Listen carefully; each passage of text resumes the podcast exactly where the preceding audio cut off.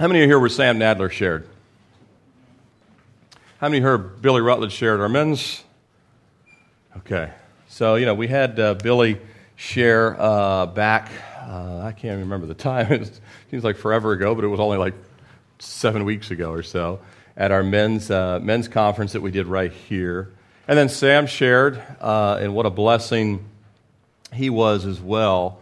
And I, you know, just talking to the Lord and preparing, now I had already had in my heart to do the eternally minded dad just like I did the eternally minded mom on Mother's Day. But I'm like, Lord, what can I tell these guys that they didn't hear from Billy, who was so anointed when he shared, and, and from Sam? What could I possibly tell them? But you know, the cool thing about God is he never has a lack of something to give. And I really spent extra time with the Lord uh, in the midst of a really uh, packed week uh, with things that were outside of just normal study and and, and ministering, but uh, the Lord definitely has things to say to us as it relates to eternally minded dad. And I think the ultimate thing, what God wants to do, is not that we would know, but that we would commit and apply it. Turn with me to a couple of places. Uh, first one is Deuteronomy chapter 6. Deuteronomy chapter 6.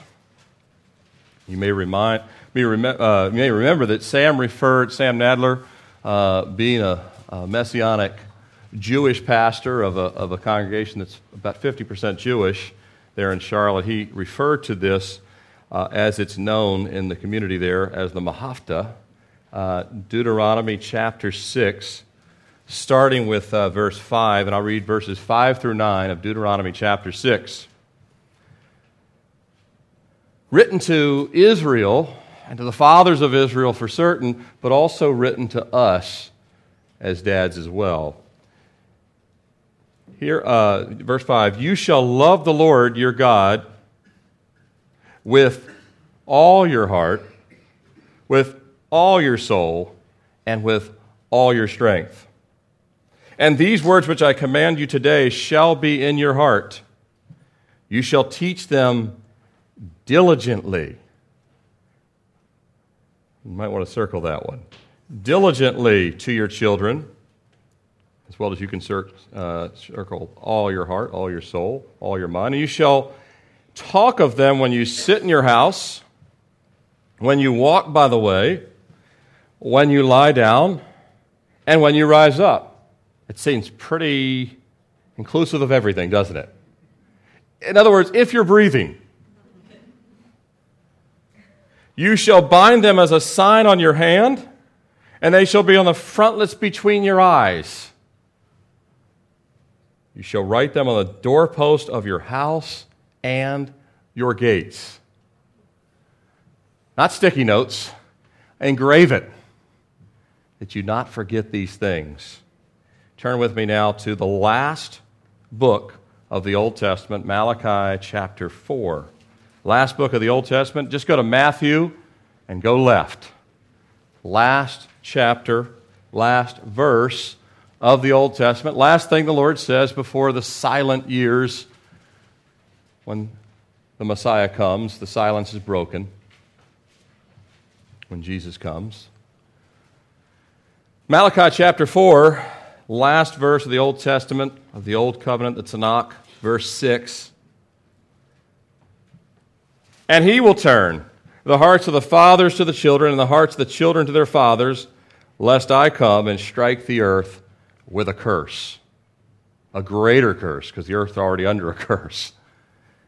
Isn't that wonderful? God is going to turn the hearts of fathers to children, and the hearts of children to fathers. Not, he doesn't talk, the last of the Old Testament, he doesn't say moms here.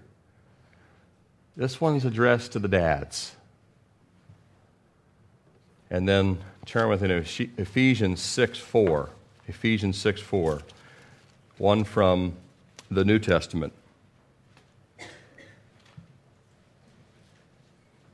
Now, I'm not going to read verses 1, 2, and 3, but just before Paul uh, pens the fourth verse, notice the verses above are the Old Testament. Paul speaks from the Old Testament as the text for this statement in the fourth verse Ephesians 6 4. And you, fathers, do not provoke your children to wrath, but bring them up. The first is a warning, but the second is a discipleship or a commandment of what we must do. The opposite of what fathers would naturally do is to provoke their children to wrath. That's the natural thing to do. But the second is not natural. But bring them up in the training and admonition of the Lord. This is to diligently teach. The same thing that Moses said there in Deuteronomy chapter 6 to diligently teach, but to train them up in the training, bring them up in the training and the admonition of the Lord. I used to think, you know, when I first read that verse, I used to think that verse, some of you may still think this, uh, uh, that that verse had something to do with uh, dads teasing their children until they get mad. Now, that's just fun. Uh, that's something we, uh, no, I'm kidding. All dads do a little bit of that. Uh, that's called, I always tell my kids, I only do that because I love you. I tease the ones I love, but you don't, uh, you know, want to overdo that either. You want that to be led by the Spirit, and quite frankly, you'll find that your kids actually like that. If you stop doing that, why don't you do that anymore? Know, so that's not what the verse is talking about. We'll get to what it is talking about. Provoking them to wrath is something altogether different. If you're taking notes, again, the title of uh, our time in God's Word today is The Eternally Minded Dad. The part two, if you will, the what we did on Mother's Day, the eternally minded mom. And we'll look at three characteristics of what I believe the scriptures clearly teach what God wants to see in eternally minded fathers or dads. Number one, he's committed. He's committed. All his heart, all his soul, all his mind, all his strength, diligently teaching, admonishing takes commitment. He's committed. Number two, he's compassionate. What's that, what's that got to do with an eternally minded dad? Compassionate. We'll, t- we'll take a look at the nature of Christ and God Himself. Of course, Jesus and Christ are one in the Holy Spirit, but compassionate. He's compassionate. And then lastly, he's courageous. This is something we see less and less in men is men of courage. Men that won't shrink back. Men that because the power of God flows through them, they move forward and not retreat. And even willing to admit when they have retreated is courage in and of itself. Amen? Um, I read this story. There's a story about gentleman named Boswell, the famous biographer of Samuel Johnson. In his advanced years, Boswell reflected on the most important day of his life. He said it occurred one day during his youth when his father had invited him to go fishing. While most of his childhood days had long since been forgotten, during that one day, Boswell said he learned what life was about through example some industrious historian decided to track down the diary of Boswell's father to see how he reflected on that most important day in the life of his famous son. The entry to his father's journal went fishing today with my son, a whole day wasted. Many fathers have a false value system, don't they? It's not new for 2013.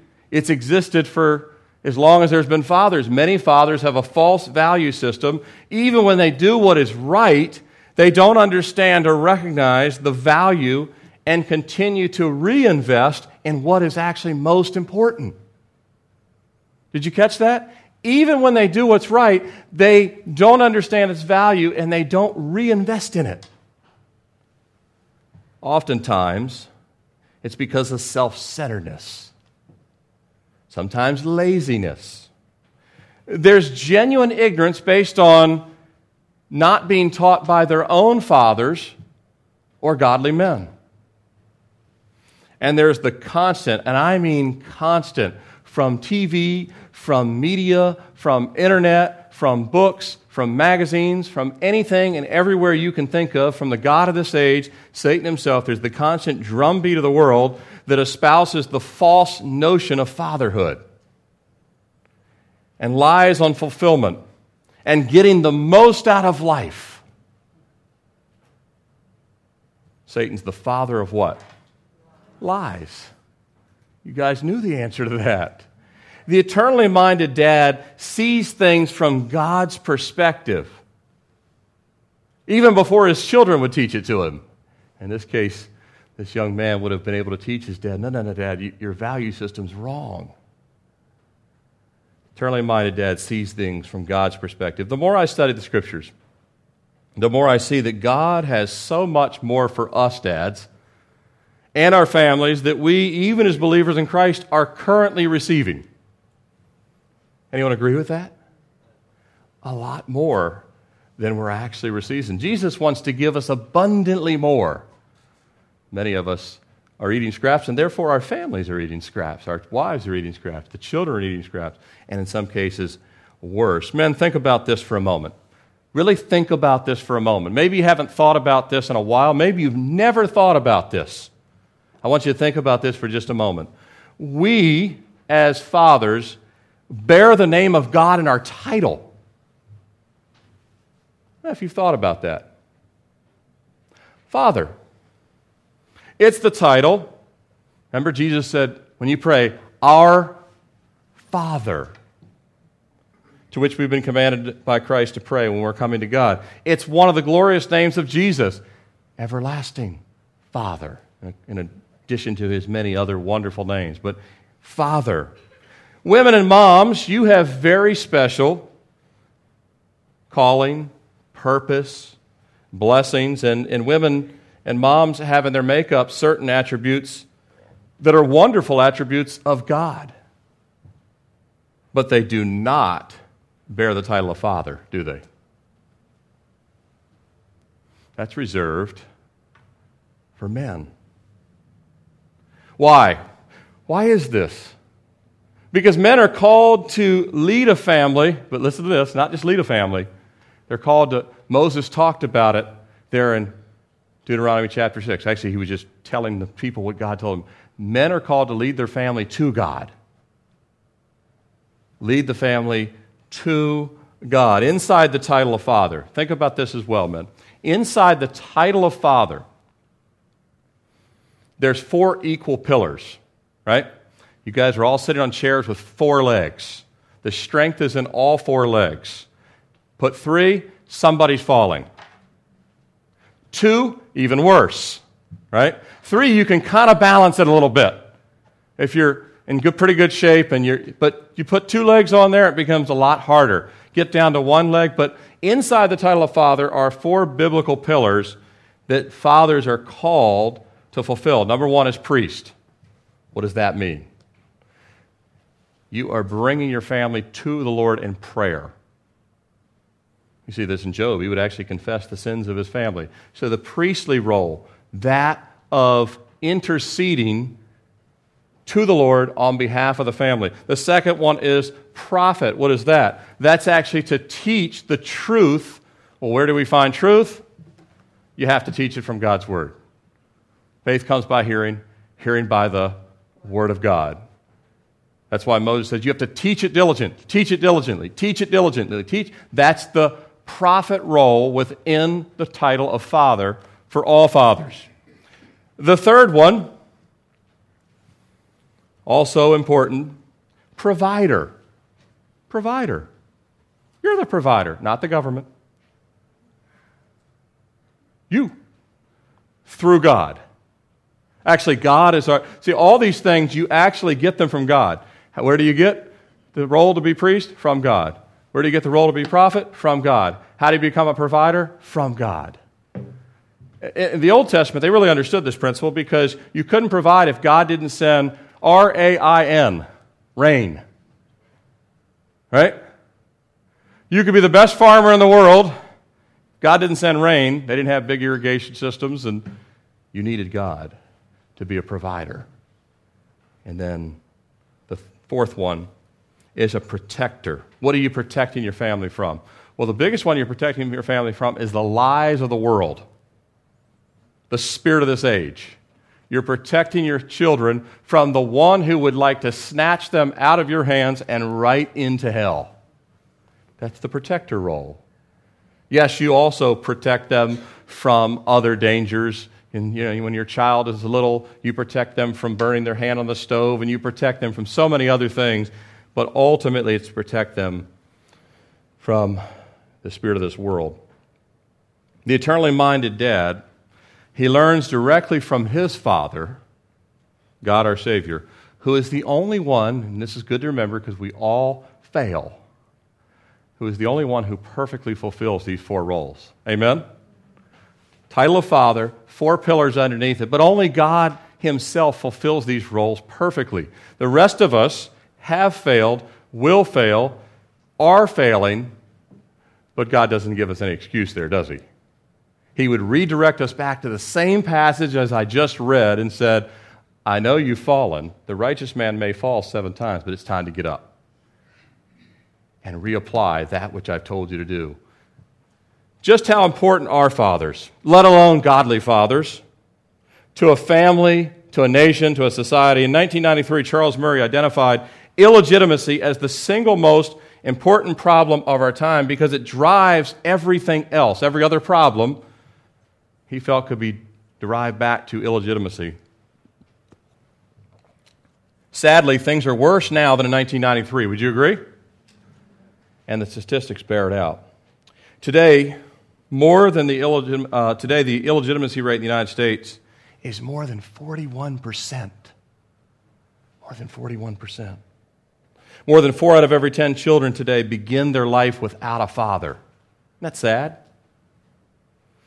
Young men, who grow, young men who grow up in homes without fathers are twice as likely to end up in jail as those who come from traditional two parent families. 63% of youth suicides are from the fatherless home. 85% of all children that exhibit behavioral disorders come from the fatherless home. 71% of all high school dropouts come from fatherless homes. Children from low income, now this is an amazing one here. This defies anything you'll see from people that are trying to espouse something other than truth. Children from low income, two parent families outperform students from high income single parent families. Hmm. I thought money was the answer to every problem. That's what you'll hear. I just throw more money at it. Money doesn't solve any problems, folks. Money creates a lot of problems. Now, God uses money for His glory, but God doesn't need money to produce godly children. Amen? Some of the greatest men that have ever lived. Came, Abraham Lincoln did not come from money.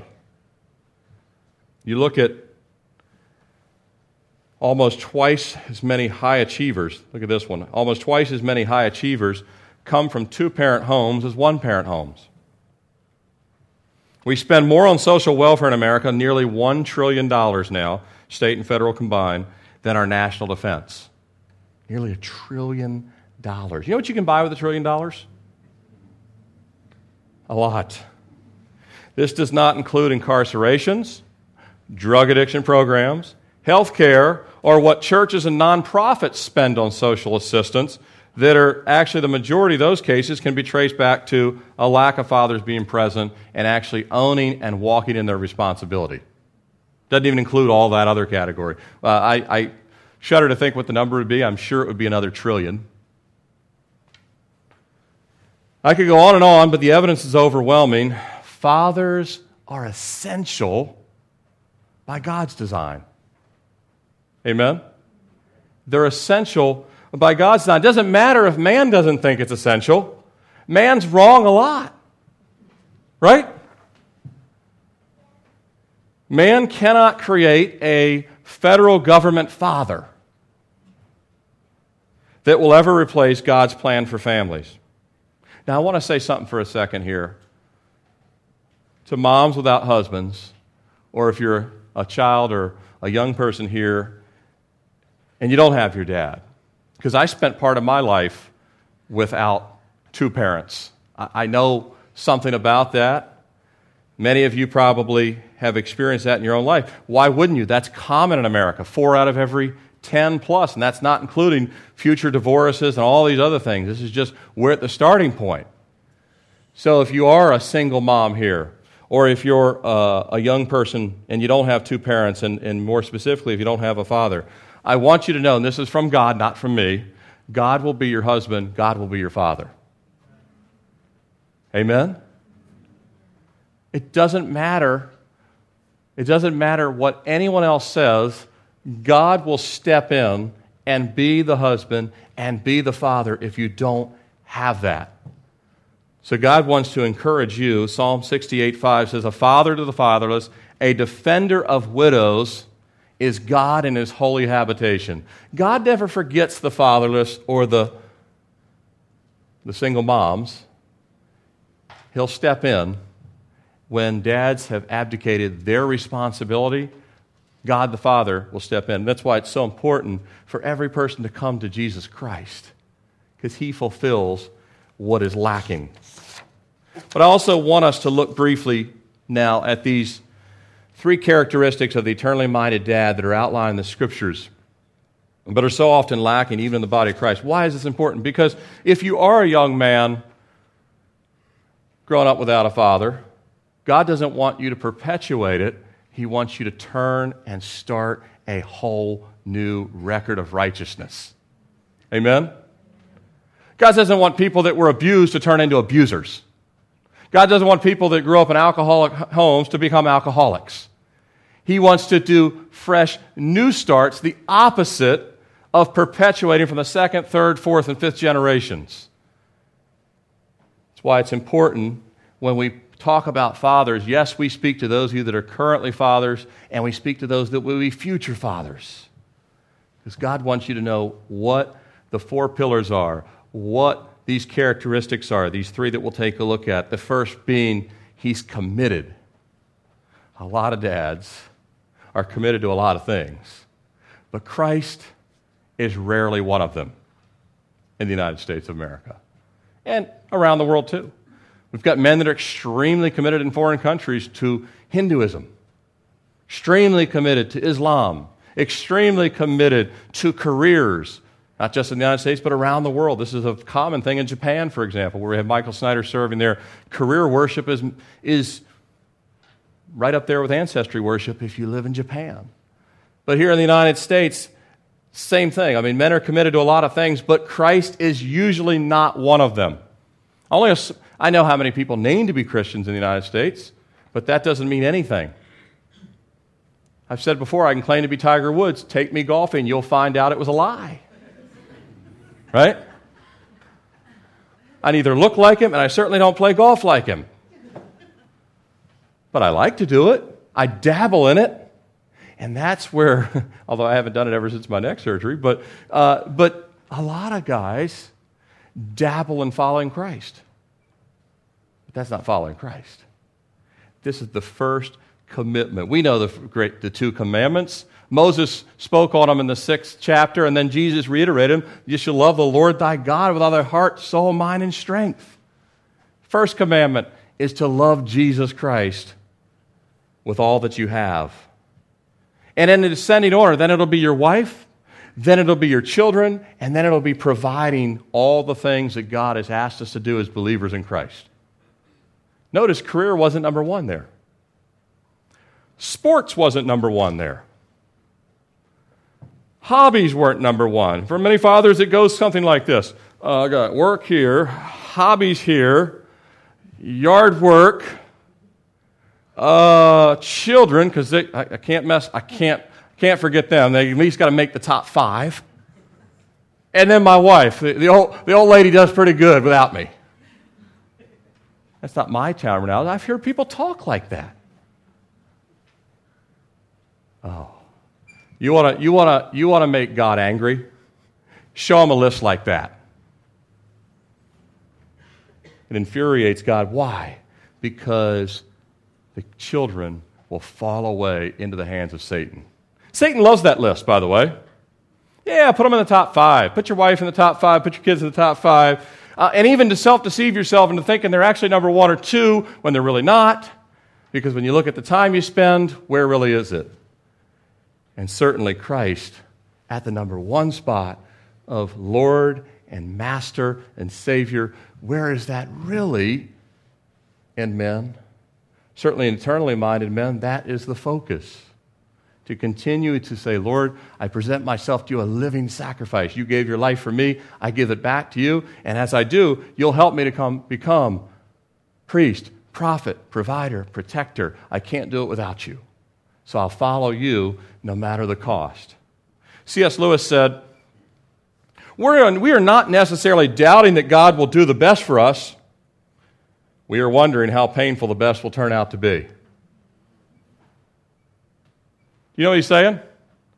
He says it's not that guys and gals don't understand that they should give their all to God, it's that they're afraid that it will hurt. So they won't. Which is a horrible decision, especially if you have children, because they'll make the same decision. Amen? Well, at least it didn't hurt. My kids aren't following Christ, don't even know if they're saved. But at least I didn't have to go through the pain of really following Jesus, putting my hand at the plow and not turning back. So many men and fathers decide not to fully commit to Christ, and therefore they've lowered or they have non existent commitments to the other God given responsibilities. First among them is to surrender to Jesus, and then right after it is to faithfully love and lead our wives. Just like we were, for moms, you remember on Mother's Day, we looked at Proverbs chapter 31, and we, and we looked at the same characteristics. Uh, we looked at different characteristics, but we looked at the same principle what was an eternally minded mom. And, and we understood that it starts in the same thing. The eternally minded mom must be first committed to Christ above everything else. Then her husband is right next on the list. Same thing with husbands. First committed to Christ. Dads, it's not only okay, it's commanded to love Jesus more than your wife. Now, when you do that, you're going to love your wife infinitely more than you ever have before. If you don't love your wife here today, I mean, and I don't mean love it because you can say it, I mean your actions actually bear it out. If you don't, you don't love Jesus Christ because the two go hand in hand. Once you love the Lord Jesus, you will automatically, by byproduct, become a lover of people. Love the Lord thy God with all thy heart, love your neighbor as yourself. We were talking about that on Wednesday night. You don't have to, turn, to learn how to love yourself, you already do. All of us do. We take pretty good care of ourselves for the most part. But we have to learn to love others. It starts by loving Christ, the eternally minded dad, with the help of the Holy Spirit. Let me emphasize that again. With the help of the Holy Spirit, because there's nothing good in you and me. Right? There's nothing redeeming about me or you. But Christ is the one that redeems. So, with the help of the Holy Spirit, with the help of the Holy Spirit and the Word of God, we as men begin to take constant inventory as we spend time with Jesus. We take constant inventory of our relationship with the Lord and then of our wives. We always want to do first things first. Right? First things first, not last things first. It's not wrong to have hobbies. You guys know I love college football. I love all kinds of. I'd watch two mice play football if it was on. You know, I, uh, you know, I, I love stuff like that. You think I'm kidding? But those things, they're, they're not wrong, but they have their place. Jesus has his place, and it's on the throne. My wife has her place, and it's right after the Lord Jesus as far as my responsibility and caring for and having that right relationship. First with the Lord, boy, when, I, when my walk is right with the Lord, my walk with my wife is beautiful. Either one gets out of balance, they both dive down the list. Matthew 6:33, Jesus said, "But seek first the kingdom of God and his righteousness, and all these other things will be added to you." He'll show you the outline. He will not show you a different outline than the first three or four that I've talked about. He will never show you a different outline than him, your spouse, your children. You'll never see a different outline than that first three. You never will if you have children. And then you'll have others right after that. Just like the eternally minded mom, again, men, after Christ, we turn directly to the person God has fitted us with, and we begin to love and to serve and to care for them. Remember back in the Garden of Eden, there was the original sin, and God turned to Adam. I, I did a marriage renewal uh, vows uh, this, Thursday, this past Thursday night, and I talked about that, that, that the greater responsibility always lies with the man than the woman. It's one of, if you're going to bear the title of father, which is a, a mirror reflection of the name, one of the titles of God, you get certain responsibilities that come with the territory, and one is you are the buck stops there. Problems in the home, it starts with you. And so the Lord will look to us first. And in Malachi chapter 2, you don't have to turn there, but we read from Malachi chapter 4 already. Uh, but in Malachi chapter 2, God calls out the husbands back in ancient Israel. It's the husbands that he calls out for the rise of divorce in Israel at that time. Huh, sound familiar, doesn't it? Have we ever experienced a rise in divorce in this country? Oh, absolutely. The last 50 years, it's just. And, and now, we might pacify ourselves because statistically we see not a rise in divorce, but that's comical because what we actually have is people not getting married in the first place now. So single moms never entered into marriage at all. They just had a child and they were never married. That is a massive rise. So you take those two numbers together and it's really sobering. But in Malachi chapter 2, 14, verse, uh, Malachi chapter 2, verse 14 through 16, listen to what God says to the men of Israel they were the ones God pinpointed as the problem to the rise of divorce. He doesn't call out the women, he calls out the men. He says, Because the Lord has been witness between you and the wife of your youth. He's not speaking to the wife. He says, Between you men and the wife of your youth, with whom you have dealt treacherously. God says the men had dealt treacherously with their wives, yet she is your companion and your wife by covenant. God is saying you have a bad value system. You do not understand you're under covenant, and you do not understand she's your companion, and I gave her to you. But he did not make them one, but did he not make them one, having a remnant of the Spirit? See, God says your marriage relationship should exhibit the Holy Spirit, the oneness in Father, Son, and Spirit. Jesus said, uh, prayed about this in John uh, 17. Make them one, even as we are one. And why one? Here's the clincher of the outgrowth of this. He seeks godly offspring. Hmm. Stop there for one second, and I'll, and I'll finish the rest of the verses. He seeks godly offspring. So, if there's a rise in divorce, God would point out the men as the problem. Number two, if there's a rise in divorce, men have lost sight of the value of the covenant of their relationship. They dealt treacherous or wise. And what would be the opposite of godly offspring? Children incarcerated addicted to drugs, suicidal, teen pregnancies, name on and on and on you go. These would be the opposite of godly offspring. Israel saw it in the ancient times. God judged the nation for it, and God pointed to the men and said, Because you have dealt treacherously in your very own homes. He goes on to say, Therefore, take heed to your spirit, wake up, come to your senses. And let none deal treacherously with the wife of his youth, for the Lord God of Israel says that he hates divorce. He hates not ever getting married in the first place and substituting different relationships for it. But in all these things, God says, Look, this is the problem. And men, I'm calling upon you to repent first. When you do it, the whole family will follow. You've heard me cite the statistics. Over 90%. When the dad gets saved first, over 90% of the time, the whole family gets saved. When mom gets saved first, it's about 18% of the family. 18% of the time, the whole family gets saved. Did you catch that? When mom gets saved first, about 18% of the time, the whole family gets saved. But when dad gets saved first, 90% of the time plus, the whole family comes to Christ. Isn't that amazing? It's, it's almost like God knows exactly what he's talking about. Of course he does. He wrote the book. I don't look at the owner manual for my Ford Explorer for your Nissan.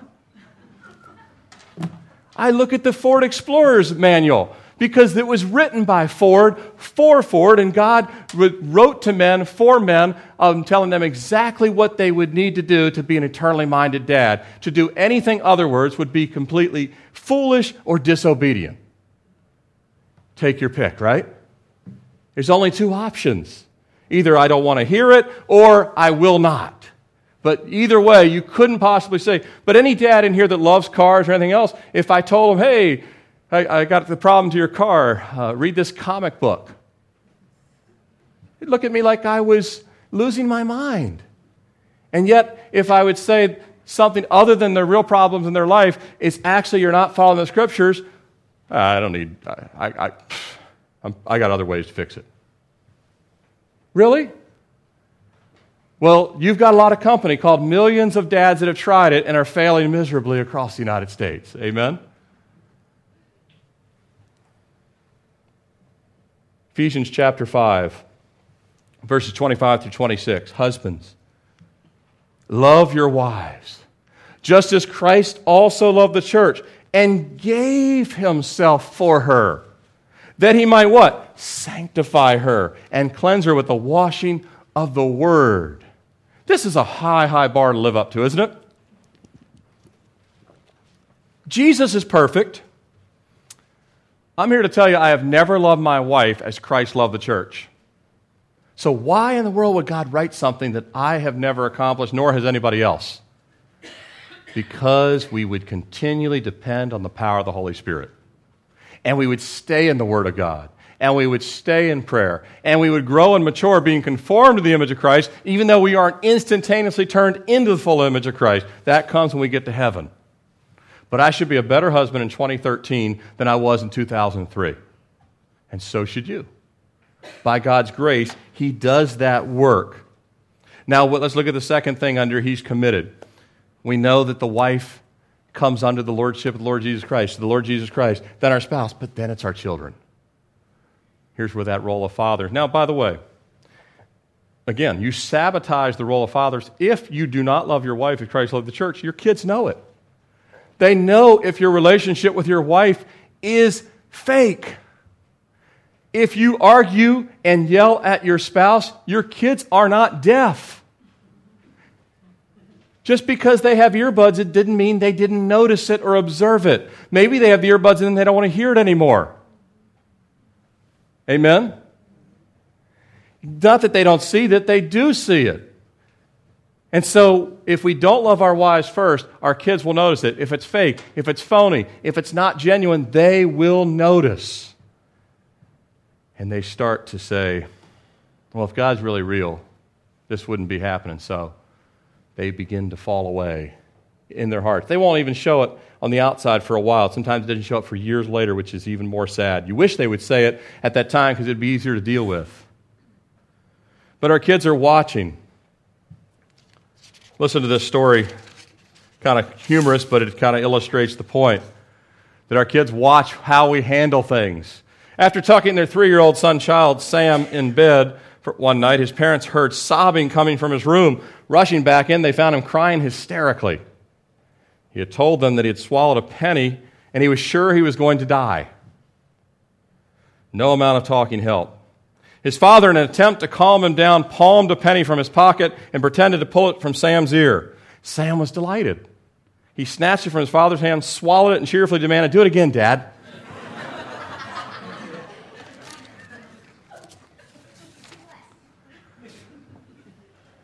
Our kids see here's a dad that's really trying, but our kids are watching how we handle everything how we love mom, how we handle problems, how we counsel them. And they believe what you say to a certain extent. But if what you do is not what you say, that's problematic. But if what you say comes from your own self as opposed from the Word of God, that's not good either. K.P. Yohannan in his book, Crisis in Leadership. And boy, do we have a crisis in leadership at every level in the United States right? From Washington to the household. He said, when, our, when we as leaders depend on ourselves, we are limited to our own resources. Instead of putting our faith in God and tapping into a much greater supply of help, strength, energy, motivation, and encouragement, we will find ourselves quickly running out of what we have, unable to meet the needs and the expectations on us. Dads, we need, we need, to, we need to have obedience first. Love our wives as Christ loved the church. Genuinely love our children but then we have to have obedience unto Christ in doing it. We need the wisdom of God's Word, the wisdom of the Holy Spirit. And actually, when problems much bigger than a penny swallowed come up, how do we, Lord, how do we disciple our child at this moment? How do we lead them? How do we lead them before the fact that they don't swallow pennies? Or worse, swallow the lies of Satan? How do we lead them so those things don't happen in the first place? We can't prevent everything, but we can prevent a whole lot more than we are if we would arm our kids in the Lord. And dads, this is why Moses said, it's going to take a lot of work. You're going to have to nail it between the eyes. You're going to have to nail it on the doorpost. You're going to have to put it in the front of the eyes. Oh, by the way, as long as you're breathing, keep saying these things to your kids because they'll forget that you told them last week. Just like you'll forget what God told you a week ago. And me too. That's why I have to be in His Word every single day. And so when Ephesians is saying in Ephesians 6 4, provoking to wrath, what does that mean? Well, provoking to wrath is not teasing our kids and doing silly things. Although you can overdo that, the Holy Spirit will give you wisdom, even on things like that. The Holy Spirit will say, That's enough. Any more of that, and they won't respect you. That's important, dads. If all you are is the comedian, they'll never respect you. I have to guard against. Like, I like to have fun. You think when I preach I don't like to have I actually do. I'm telling you what God wants you to know. If it was up to me, it would be more humorous. But God's not humored by what's happening. He, his heart is grieved by what's happening.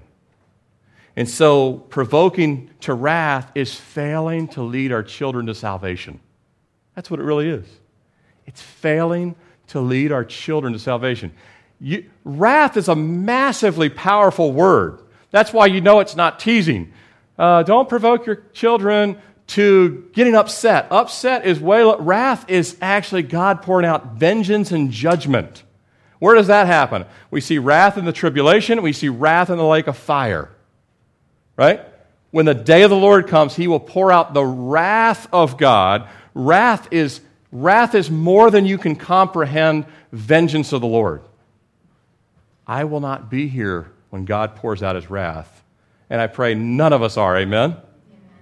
I will not be cast in the lake of fire. That's wrath.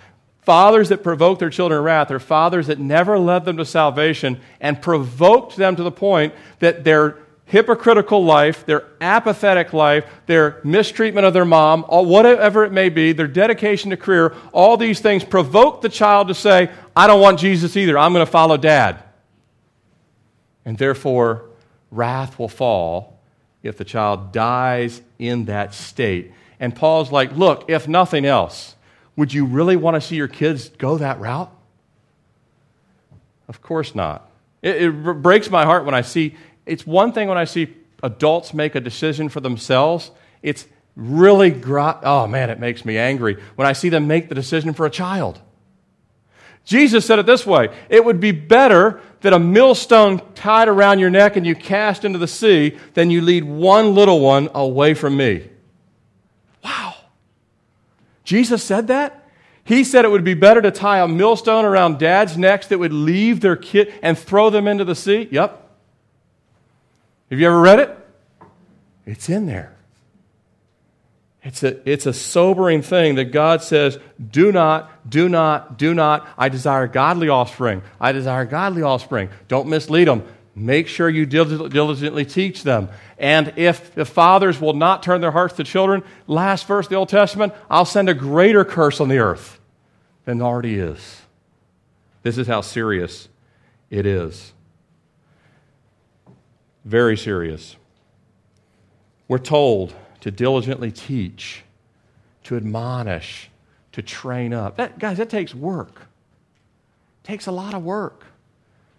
And you're tired. That's why you need the help of the Holy Spirit. Most of the things that God asks us to do are difficult, most of them are hard. And that's why we need the help of the Holy Spirit. Most of the things that God asks me to do, in my flesh, I don't really want to do them. Outreach yesterday.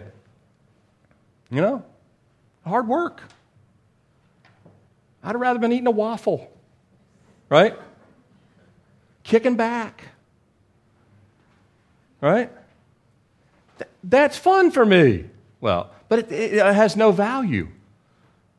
Waffles are worse than no value. They have bad values. they actually, a lot of syrup, all that good stuff. But we're supposed to teach kids. What, what does teaching our children mean? Dads, how many of you are this teaching and admonishing? It's called discipleship. How many of you are discipling your children? I mean, discipling them. No, I leave that up to the church. Really? That won't work. You're their dad. We, we come together as families with a unified trust and belief in God and the scriptures, but you're their dad, not anyone else. God's given them to you to disciple. What does it mean to disciple them? To teach them to love the Lord Jesus and to walk in Him. They, you first have to lead them to salvation, to a place they would get saved and desire to be baptized, to be filled with the power of the Holy Spirit, teaching them to walk in the Spirit. How about this one? Teaching them to pray. Well, I don't pray much myself. Exactly. That goes back to the first one committed to Christ. Once you commit to Him, you say, I'm going to have a relationship with Jesus. I'm going to walk with Him and talk with Him. That's what prayer is it's a relationship with God. It's formed out of obedience. And of course, when we obey, we love. Jesus said, Why do you, anyone that, or actually, said a number of things, but one of the things in 1 John, if you love Him, you'll keep His commandments. And you'll pray and you'll teach your children how to pray. You'll teach them how to give. Teach, uh, we teach our daughters, you know, it's uh, when you give a tithe to the Lord, it doesn't mean that God owns 10%. He actually owns 100%. He's, he's saying, by faith, remember, don't ever forget, I own 100%, and you give 10%, and even more as you grow in Christ to me, teaching them to give, teaching them to fast. The more you, t- you know, learn that yourself, and your kids will, they'll actually fast from something on their own. They'll come to you and say, I want to give this up for a week and just draw closer to Jesus. Teaching them how to worship. The, the, worship is not something you just do when the worship team does it on Sunday morning, but you uh, sometimes, hey, let's sing a worship song to God around a family Bible study. Teaching them to be fishers of men. This is incredibly um, insightful when you understand. When Jesus said this to Peter, what was Peter's occupation? He was a fisher. Whose business did he learn from and inherit? His father's. Jesus was teaching a deeper truth than just say, hey, like you fish for fish, I'm going to make you fish for men. He said, like your father taught you how to fish, you will then teach others how to be fishers of men. Now, oh, that was probably just for the apostles. That couldn't possibly be for a run of mill dad. Yes, it's for all of us. He said to the church, go into all the world and preach the gospel. Another one, teaching, uh, you know, one of the roles as dads is to be a provider. You can't be a provider without a work ethic. I know a lot of you men, and some of you have great work ethics. Some of you don't. You know who you are. I don't. I'm not. I don't have, have anyone in mind. Just so you know that. I, I, I didn't. I have no one in mind. I do know some of the guys that have a strong work ethic because it stands out above the crowd. Some of you that don't, I don't know who you are, really. And no one's in mind, thankfully. I can say that, that not a single name comes into my head. I've met people in my lifetime that I've found that names come into my head. But some of you don't have a work ethic. And some of you don't teach your kids any work ethic. If you've got a son or daughter and they've reached the age of 16, 17, they still don't do any work, not work around the house, not work anywhere, not. You realize that laziness is also a sin? And it leads people to hell? Do you realize that Jesus would take the lazy servant, servant and cast him into everlasting darkness? I think in America today, parents have come to the conclusion that laziness is not sin. It is sin. Amen? The lazy and unprofitable servant. If you've got teenagers and sons and daughters, and even little ones that aren't learning to work, when we read about the persecuted church around the world, I'm amazed at some of the work that little five year olds do. And I'm like, this is so foreign to America. But this wasn't foreign 50, 60, 70, 100 years ago. People, all, the whole family worked together. Dad's leadership and providing was a model for everyone to learn, sons and daughters. Very important. That's a discipleship thing. If they don't work with their hands, they won't work for Christ. Because it's not easy to do the work of the church. And this is why Paul said if a man doesn't serve well in his house, how will he serve in the church of Christ? Of course, he can't. Sam taught on that very well. I don't need to redo his message. But God says, if you do well in the home, teaching, discipleship, prayer, worship, work ethic, all of these things, discipline, right? Discipline. We don't just, you know, open the pantry and eat anytime we want, all the time we want. We discipline ourselves to make wise choices, better decisions led by the Holy Spirit. This is why fasting is actually good for actually bringing the body under control. Amen? It's a problem in America. We are a society that whatever we want, instantaneous gratific- gratification, and work is not instantaneous. Whereas Jesus said in the parable of the sower, you see, you see the servant is actually out there working the field and then waiting for God to bring in the harvest. I love the verse in Ecclesiastes. Uh, it, goes, it, I, it goes for our time, our talent, our treasure. Cast your bread upon the waters, and in many days it'll come back. Are we teaching our kids that? To cast their time upon the water, their talent upon the water, their treasures upon the water, and watch God in many days, maybe 10 years from now, their cousin gets saved because they faithfully prayed. Maybe their work ethic, and they don't have a job. Go cut your neighbor's lawn for free. Well, why would I do that? They're not going to pay me. Because they might actually say, wow, I've never seen a young man cut a grass for free, all in the name of Jesus Christ. Do you see how work ethic and fishers of men come together? Well, I never thought of that. There's so many things we're missing because dads aren't teaching, dads aren't learning. If they're not learning from God, they can't teach. If I haven't received, I can't give. I can only give what I'm receiving from the Lord. Go do something. Say, I don't have a job. I'm waiting. I can't have it. I, am not employed right now. Go serve somebody then.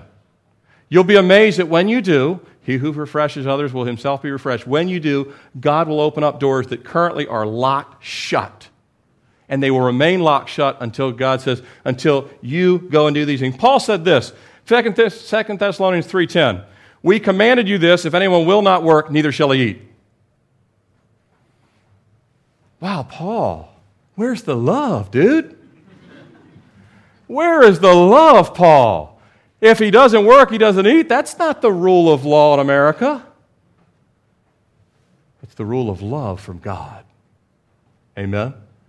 Because when you serve others and say, work is actually giving of yourself, that's why we're called to be servants of the Most High. Servants of the Most High. Slaves of Jesus Christ. We do do these things. Work ethic comes along with it, and it takes work to pray. It takes work to worship. It takes work to read your Bible when you don't want to. We live by what we know, not by what we feel. And we do these things, and God gives you the power to do it. These last two are going to be really brief intentionally. His compassionate. The, the, the Father that is eternally minded is compassionate. He has a spirit of gentleness. You know, Jesus was meek and lowly in his heart, and he had compassion on the multitudes. You know, that says of the Father that God, the Lord is gracious and compassionate. Isn't that great? Aren't you glad God's gracious and compassionate? How many of us have messed up and received the chastening of the Lord? But we didn't receive the wrath of the Lord. We didn't receive the destruction from the Lord. We didn't receive, we're six foot under, right? God is gracious. And dads, we're to be gracious. We're to be compassionate men. This is so lacking uh, in society. We actually have, we actually have kind of a, a, a two polar opposites, right?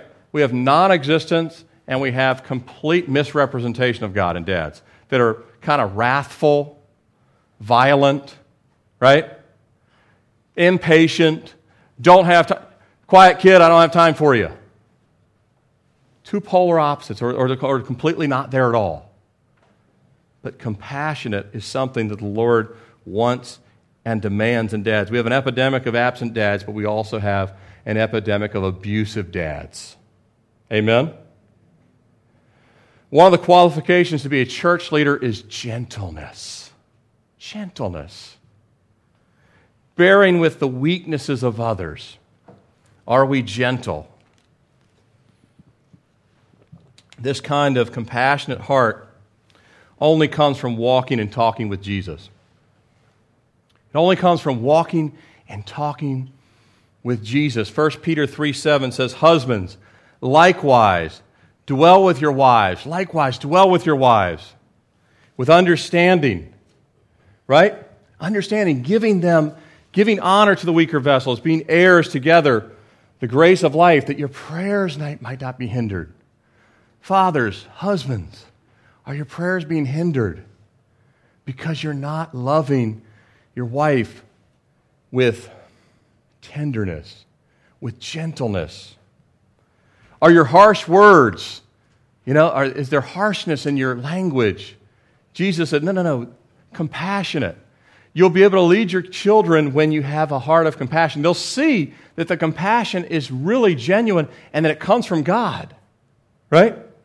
You want them to see Christ in you, not just talk about the things of Christ, but actually that they would see Christ in you. See, the compassionate dad, he cares not only for his own home as well. I mean, that, that obviously everything we've gone and looked at so far goes without saying that the eternally minded dad will be compassionate and speak gently to his wife, gently to his children. Firm at times, because that's needed, right? But in love and in the spirit of gentleness which is in Christ.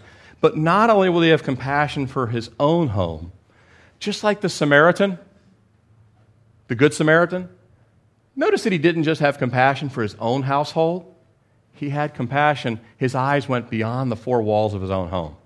Now, we need to start with dads having compassion in their own home, but it doesn't end there, guys. That the eternally minded father models that Jesus, who was well at home with the Father, left his home because he had compassion on those on earth. Are you willing to leave the house to show compassion for other people? And your kids will see it. Say, not only does my dad love my mom and shows compassion, but he loves and shows compassion to me, but he actually loves the neighborhood kids. He actually loves the kids he's never met before. He actually gives to little children in India or whatever, and, and, and Africa, and loves children. Jesus said, Let the little children come unto me. We know that there's an outward view as well. His heart has been made like his heavenly Father who so loved the world. I was so encouraged yesterday at the outreach, seeing dads serve the community and sharing their faith or just inviting people to have a hot dog. I mean, some of them, you know, all new for them, but their kids got to see dad loving on others. So important that kids see that. It's so opposite of a self centered generation, a self centered mindset that godly fathers love other people, not just their own home. I love to, one of the reasons I love to go to Bonaire, 70% plus, I, I, it's closer to probably 80 some percent of the kids there from single parent homes and to love on those kids. Many of you know I don't have any sons, I have three daughters. I don't have any sons. There's probably a lot of reasons for that, and only God knows them. But I start to wonder at the age of you know 44, God, uh, do I only have daughters? Because as a pastor, you want me to better serve the fatherless because there's a lot of them in America and to go serve these young men. And when I'm in this one unit, I was in, uh, I can't tell the unit number, but you know, when I come in there and I can see their face light up, Pastor Tim, you're here. Not that there's anything special about me, they're just not used to having anyone disciple them and teach them. And over 15 years now, as I've been saved, I've discipled men from about the fourth year after salvation. I realized, God, I need to get in the game and do whatever. And I've been discipling men for the last 15 years of my 19 years, in, or 18 years in the Lord compassionate? Are you a compassionate man? A compassionate father? Do you have compassion on the lost? Or do you say, No, I don't have compassion on my own family. Why would I have compassion on them? Last one, courageous. We close with, He's courageous. Eternally minded Father is courageous. Jesus, He was compassionate enough to weep over Lazarus, yet He was strong and bold enough to drive out the money changers out of the temple. We see that, we see that um, uh, dual characteristic of gentle and yet a courageous Savior. Now, we're never going to be asked to do that. That's, that's unique to Jesus. But I, to see the picture that Jesus was a man of great, the Spirit of the Lord was upon him. When the Spirit of the Lord is upon you, you will have courage. Courage comes from the Spirit of the Lord coming on you. Courage is not manufactured. I remember when I was unsaved, we talked about can courage. You guys know what that is? Yeah. If you spent time at the bar scene, you know what I'm talking about. We used to talk about that, laugh about it. Jesus, that's why being drunk with wine gives you one kind of courage, but being filled with the Spirit gives you a completely different kind of courage. You go into, you'll go into lion's dens with that kind of courage. You'll go into fiery furnaces with that kind of courage. You'll take on difficult things, including the laziness of your own flesh, with that kind of courage. Jesus would weep over Lazarus, but yet he would drive them out for, for mocking the name of God and stealing from the people. They were stealing from the people. Joshua 1 6 says, Only be strong and of good courage. The eternally minded Father lives for others, not himself. We don't live for ourselves.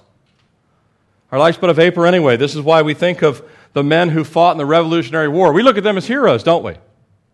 The men that fought on the sands of Iwo Jima, or those who stormed the beaches of Normandy, those that went into the towers on 9 11 risking their own lives, we think of them as courageous and fearless, don't we? Are you walking in courage, dads? Or are you walking in discouragement? Walking in courage or discouragement? Because only God re- replaces discouragement with courage and power. It takes courage to live for others and to stand for Christ. The easiest thing in the world is to not stand for Jesus Christ. Everybody does that. I mean, most people do. I mean, you don't have to do anything different to not stand for Christ. You have to do a lot of things differently to take courage and be a Joshua or a Daniel or a Moses and move forward and then saying, Yes, Lord, I'll take up the cross and follow you. Courage comes from love and faith. Courage comes from love and faith? That's where it comes from? Love and faith? The opposite of courage is to run and to hide and avoid what is difficult, but perfect love casts out fear. It comes from the Word of God. Truth, not feeling. The Holy Spirit will help us to be as bold as a lion in today's system that is constantly attacking biblical fatherhood. It's constantly attacking it. I need boldness as a father. I need, I need courage as a father. It's hard to live in these days. The permanently minded dad, he's resolute. He's willing to stand alone if needed while protecting his family. Are you willing to stand alone if you have to? Now, you won't be alone. Paul said, Yea, all men have forsaken me, yet not the Lord. Paul said, Everyone had forsaken me, but not the Lord. And this is why Joshua, and you know the, you know the passage, I love it. Hopefully you love it. I love to live by it. Joshua 24 15. And if it seems evil for you to serve the Lord, in other words, if you don't want to, choose for yourselves this day who you will serve whether the gods that your fathers served that were on the other side of the river or the gods of the Amorites, and whose land you dwell, but as for me and my house. Joshua said, We might be the only house on the block. We might be the only house in the valley. We might be the only house in the city. We're going to take courage and serve the Lord. Boy, kids will get behind a dad that's committed to Christ, that's compassionate, and has the courage to say, God is with us. Who can be against us? Romans chapter 8. If God be for us, who can be against us? It instills courage. It comes from that faith. Many men, they protect everything but their children's minds, hearts, and souls. What else is there? If your kids don't go to heaven, what have you gained? Do you hear that? Many men will protect everything but their kids' hearts, minds, and soul. I got money for college for them. Yeah, maybe I don't have the best relationship with mom, but I, I got everything taken care of. I got this. Yeah, they have, they have internet, TV, they have this, they have that. I took care of all the basics, right? What basics? Heart, soul, mind? Oh, no, not that basics. The, the, the food basics. We have, we have food in the house, we have all these things. Yeah, but even the unsafe person does that. We're bringing them to salvation and then to discipleship and walking and maturing and growing. I love this as we come to a close. When I look at the patriarchs, the fathers of old, you look back to a man like Abraham. We're all, you know, even at Romans tells us we all come from the spiritual seed of our father Abraham. Spiritual seed. Those of you who are Jewish, you actually come biologically as well. But uh, the rest of us, if we're not, we come from. And I look back at Abraham, and you know God does an amazing work in a man when he not only looks to his own family, and he not only looks to other people, but he looks to the future generations, and he's not even there in the future generations. Only the Holy Spirit can. And God takes Abraham out and says, Abraham, look up. Genesis 15, 5. Then he brought him outside and said, Look now towards heaven, count the stars if you're able to number them. That's not easy. And he said, So shall your descendants be. And Abraham was warned by that thought that not only would he follow God, but many after him would. That's the opposite of self absorbed in the moment, folks. This was looking to massively in the future generations. Do you know how many stars there are? He's looking to the multiplication, exponential multiplication. God says, I've given you a love not only for your own household and those outside, but even future babies that will be born in the years thousands after you. That's a legacy. That's an eternally minded dad we see in Abraham. And lastly, he's content. And Abraham again was content. Remember, Abraham was content to have the land that God gave him. Lot wanted the world stuff. Lot says, Give me Sodom, or at least near it, the fertile plains. Abraham, you'll be content with the scrubby stuff. And Abraham said, Yeah, you're right, because the Lord will stand with me. So, Lot, go ahead and take the stuff. You're not content. You want the world. Lot did. And guess who rescued Lot later? Uncle Abraham. With faith and courage, Lot is taken captive by the enemy himself because he has no contentment. And then his uncle, who's content, actually exhibits great faith and courage in coming to rescue him. Abraham exhibits that courage, that standing for the Lord, that walking with the Lord, that willingness to teach others. So, so different the faith to obey and follow, what will it do in our life? Will employ the power of the Holy Spirit. Amen? Employ the power of the Holy Spirit. But there has to be commitment as we close. I mean, what, what, what now? What do we do now? What, uh, you know, I, I'm, I'm convicted by the Holy Spirit. I'm not a dad that's eternally minded. I'm not. I mean, if you're sitting there and the Lord is just pressing you on the point and the Lord's saying, Where's your at? He's knocking on your heart saying, Where are you at? Are you really eternally minded? Or are you earthly minded? Worldly minded? Temporal. You know, this isn't meant to, uh, this isn't meant to discourage. Everything I've read is from the Word of God, except for the two stories. And my own experiences in life, which have been God's story in me. We're all living epistles. Amen? Everything I've given you is from God's Word. Like I said, it would be more humorous if God wasn't so grieved by the state, but we know as we get closer to the end, it is a grievous state. And Paul said, What have I to do with the world outside? I can't go fix unsaved people, but I can counsel the household of God. Amen? I can counsel the household of God, and this is what God says. And if you're really a follower of Jesus Christ, if you're one of his children, you know, God is the God of second chances, third chances fourth chances. And he wants you to renew the commitment as a father. If you've not done it, I'm going to have the worship team come up. And they're going to come up right now.